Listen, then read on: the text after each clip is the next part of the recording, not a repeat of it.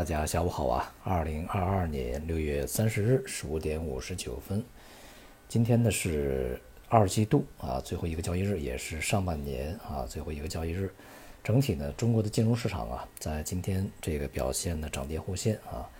最终呢体现为 A 股呢延续在近一段时间这个区间整理态势啊，并且在今天是上涨啊，债市在今天上涨，而商品呢是在最后交易日里面涨跌互现。整体而言，二季度啊，这个形成了股市是大幅下跌以后的触底反弹，最终呢是整体收高。而债券市场、人民币汇率以及大宗商品呢，都是在二季度啊大幅度走低，因此也就是在节奏上啊，是这个股市先行下跌，那么其他的资产跟上啊，股市先行反弹，那么其他资产呢，在二季度仍然还没有见到一个明显的底部出现啊。今天呢也公布了六月份的官方制造业 P M I 啊，整体呢是较上个月环比上升，并且呢是回到了扩张区。今天呢公布的六月份啊，官方的制造业 P M I 呢是上升到了 五十点二， 这个较市场预期呢还是逊色一些啊，反弹呢相对比较温和一些啊。不过呢非制造业 P M I 呢是大幅这个反弹到上升到了 五十四点一七啊，这个是二零二一年五月份以来的最高啊，这个反弹幅度还是比较大的啊，因为在六月份吧，整个的这个疫情风控呢措施开始放松啊，社会生活、经济生活都开始恢复啊，所以呢数字就稍微波动大一些，最终呢这个综合的 P M I 啊是升到了五十四点一，这也是十三个月以来的新高。这些数据呢反映出啊，中国的经济呢已经企稳，并且呢开始稳定的恢复啊。不过呢，就六月份的这个数据而言呢，仍然有接近半数，百分之五十吧，四十九点多啊，企业家呢是反映新订单不足。同时呢，就业形势还是比较严峻啊。而这个我们现在的疫情受控以后啊，在未来是否还会有所反复，这也是我们需要高度关注的啊。因为目前的动态清零政策仍然是一项非常重要的这个原则啊。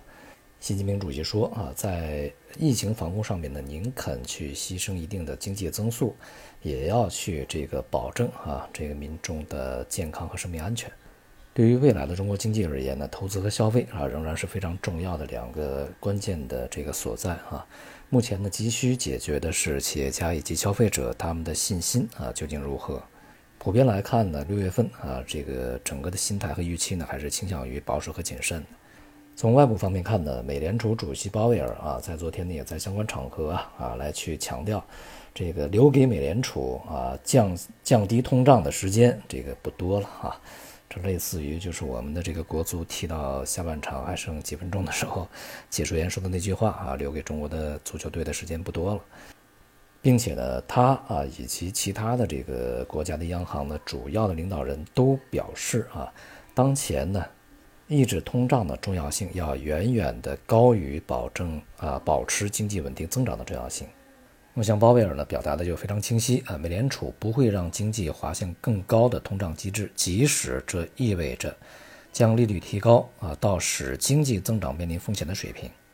换句话说呢，就是相比这个当前加息啊，这个利率提升去抑制通胀，或者说可能会造成经济的这个短期衰退而言呢，对于长期通胀的抑制更加重要啊。因为这个如果啊长期通胀预期脱毛啊，长期通胀这个持续飙升的话，它带来的未来的一个这个严重后果呢，要比在阶段性的啊未来的一年两年时间里面经济衰退要强烈得多。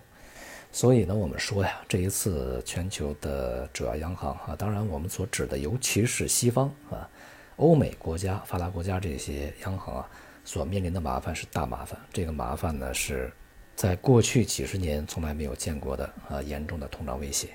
因此呢，从整体啊全球的宏观的大的环境上面呢，是对于资本市场啊起到一个抑制作用的。所以接下来呢，这个外部的股市也好，资本市场以及其他市场啊，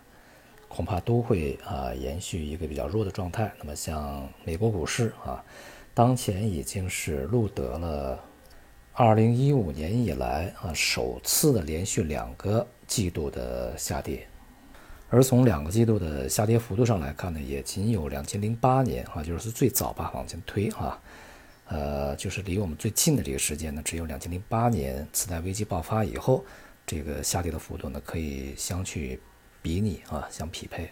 即便是在二零二零年新冠疫情大爆发以后所产生的这种这个急速的大幅度暴跌、恐慌性的暴跌，也没有去实现两个季度的连续下跌啊，这种情形呢，相对来讲还是比较罕见的。那么也就是说呢，在今年上半年啊，整个全球啊整体而言是股市、债市啊都是下跌的啊，非美元货币下跌，同时呢，商品在这个上半年啊接近二季度吧，啊，整个二季度呢也是整体显示是下跌啊，这也就是我们所讲的啊，在上半年呢，这个大体而言啊，全球的金融资产，这个包括风险资产，甚至是包括非常多的避险资产啊，比如说债券，那么都是在下跌。表现最好的，那么大宗商品也也是在上半年是大幅冲高以后的大幅回落啊，那么也是这个二季度呢大幅走低的。所以呢，在整体的宏观环境没有实质改变之前，那么资本市场风险资产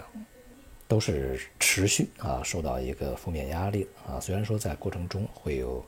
呃此起彼伏的一些阶段性的反弹呐、整固啊，这些都是非常正常的市场表现啊。但是大的基调呢，并没有明显的改善。而这种局面的结束呢，需要几个明显的信号，一个就是经济在未来啊。这个衰退呢可能性大大下降，当然这一点